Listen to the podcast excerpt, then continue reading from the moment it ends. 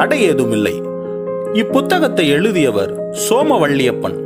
புத்தகங்களை மட்டுமே படித்துவிட்டு எவரும் வெற்றியாளர் ஆகிவிட முடியாது. வாழ்க்கையை விட சிறந்த வாத்தியார் இந்த உலகத்தில் இல்லை. எனவே அனுபவங்களில் இருந்தும் ஒருவர் கற்க வேண்டியிருக்கிறது. ஆனால் அது அத்தனை சுலபமல்ல. எடுத்தோமா படித்தோமா என்று கற்றுக்கொண்டு விட முடியாது. அனுபவத்தை புரிந்து கொள்ளவும் அதிலிருந்து முக்கியமான பாடங்களை கண்டுபிடித்து கிரகித்துக் கொள்ளவும் தனித்திறன் தேவைப்படுகிறது. திறந்த மனமும் தெளிவான சிந்தனையும் இருந்தால்தான் அனுபவ பாடம் படிக்க முடியும். சோமவள்ளியப்பனின் இந்த புத்தகம் நம் வாழ்வை நாமே படித்துக் கொள்ள உதவும் ஒரு கைவிலங்காக இருக்கிறது.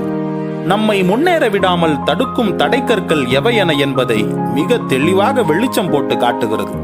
தடைகளை தகர்த்து வெற்றி படியில் ஏறி உச்சத்தை தொட இந்த புத்தகம் உங்களுக்கு நிச்சயம் உதவும். வாசகர்களின் தோளில் கைபோட்டு பேசும் திறன் கொண்ட புத்தகம் இது. கடினமான விஷயங்களை மிக எளிமையாக எடுத்துச் சொல்லும் சோமவள்ளியப்பனின் பாணி அற்புதமானது. இப்படிக்கு புத்தகம். ஆண்பால் பெண்பால்.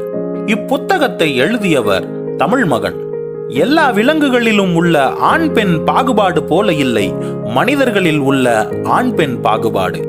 ஆணின் விழா எலும்பிலிருந்து பிறந்த வேறு ஒரு விலங்காகவே மாறியிருக்கிறாள் பெண். சிந்திக்க தெரியாத விலங்காக இருப்பதால் ஏராளமான மாறுபட்ட கருத்துக்கள் இருவரிடமும் உண்டு. நடை உடை பாவனை தொடங்கி எதிர்பார்ப்பு நம்பிக்கை பிடிவாதம் இயலாமை இயல்பு கையெழுத்து குரல் சிந்தனை என எல்லாவற்றிலும் ஆணுக்கு பெண் முரணாகவே சிந்திக்கிறார்கள். பொழுதுபோக்கு மட்டுமின்றி அரசியல் விஷயங்களிலும் கணவன்களிடமிருந்து விலகி முடிவெடுக்கிறார்கள் மனைவிகள்.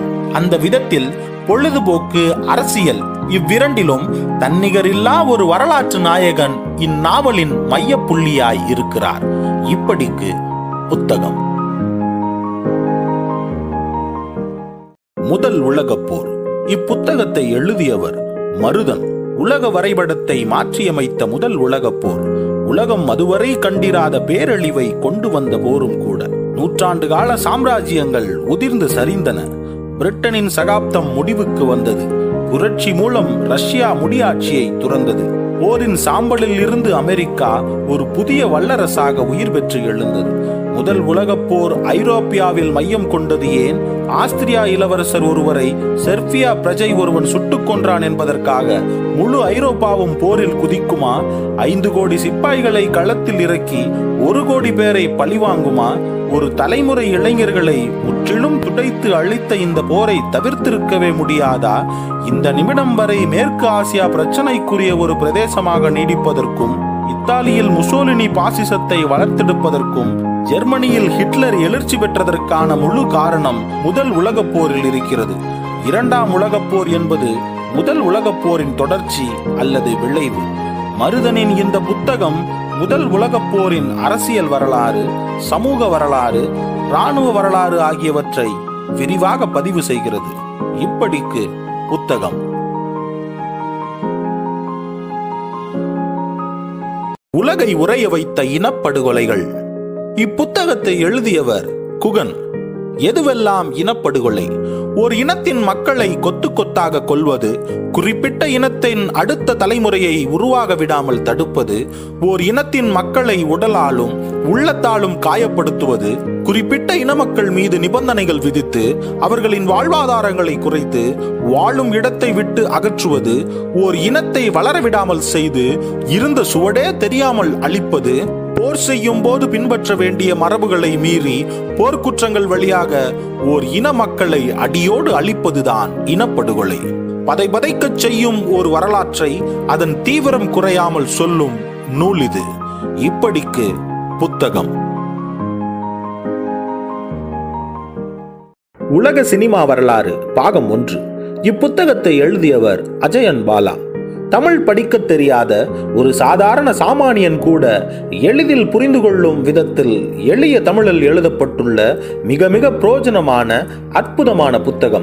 பள்ளிக்கூட பாடத்திட்டங்களிலேயே சேர்க்கப்பட வேண்டிய அரிய பொக்கிஷம். சினிமாவையும் தமிழையும் நெஞ்சார நேசிப்பவன் என்ற வகையில் இப்படி ஒரு புத்தகத்தை தமிழுக்கு தந்ததற்காக அஜயனுக்கு என் மனமார்ந்த நன்றி. இப்படி கூறுகிறார் பாலு மகேந்திரா. சினிமா எனும் அசகாய சக்தியின் மகிமைகளை குறித்து எல்லோரும் எப்போதும் வியந்து கேட்கிறோம். தொலைக்காட்சி அறிமுகமான போது சினிமா அழிந்துவிடும் என்று பலரும் கூறினர். ஆனால் தொலைக்காட்சியை சினிமா வென்றிருக்கிறது என்பதே நிஜம். ஆண்டுதோறும் பெருகி வரும் திரைப்பட தயாரிப்புகள் அதற்கு ஒரு நல்ல உதாரணம். இத்தகைய சினிமாக்களை தோன்றி வளர்ந்த வரலாற்றை தெரிந்து கொள்ள வேண்டுமென்றால் ஒரு காலம் வரை ஆங்கில புத்தகங்களையே நாடி செல்ல வேண்டியிருந்தது. இன்றைய நிலை வேறு. திரைப்படம் தொடர்பாக நூல்கள் தமிழில் வெளியாகி கொண்டிருக்கிறது. பெரும் வரவேற்பையும் பெற்று வருகின்றன. முன்னெப்போதும் சினிமா வரலாறு இத்தனை எளிமையாக சுவாரஸ்யமாக எழுதப்படவில்லை என்பதே உண்மை. வாசிப்பவரின் நாடியை பிடித்து பார்ப்பது போன்று அஜயன் பாலா அத்தனை துல்லியமாக இதை எழுதியிருக்கிறார் என்றுதான் கூற வேண்டும். இப்படிக்கு புத்தகம். எப்போதும் ஆனந்தத்தோடு பணியாற்று. என்றும் அமைதி கிடைக்கும் என்பதுதான் சத்குரு ஜக்கி வாசுதேவின் தாரக மந்திரம். அதே நேரத்தில் வெற்றியை நினைத்து உழைத்தால் அது கிடைக்குமோ கிடைக்காதோ என்ற சந்தேகத்தில் படபடப்பு அச்சம் கவலை மன உளைச்சல் என ஏராள பிசாசுகள் உங்கள் மீது வந்து ஏறிக்கொள்ளும். இலக்கின் மீது ஒரு கண்ணை பற்றி கொண்டால் மிச்சம் இருக்கும் ஒரு கண்ணை வைத்துக்கொண்டு எவ்வளவு தூரம் செயலாற்ற முடியும்? செய்ய வேண்டியதை இரண்டு கண்களையும் பயன்படுத்தி முழுமையாக செய்யுங்கள்.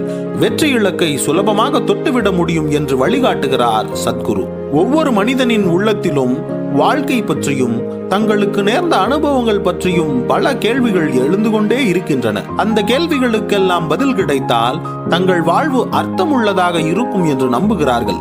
அப்படிப்பட்ட அன்பர்களுக்கு கொஞ்சம் அமுதம் கொஞ்சம் விஷம் நூலில் அற்புதமான விஷயங்களை அளித்து மகிழ்ச்சியான வாழ்வுக்கு வழிகாட்டுகிறார் சத்குரு ஜக்கி வாசுதேவ்.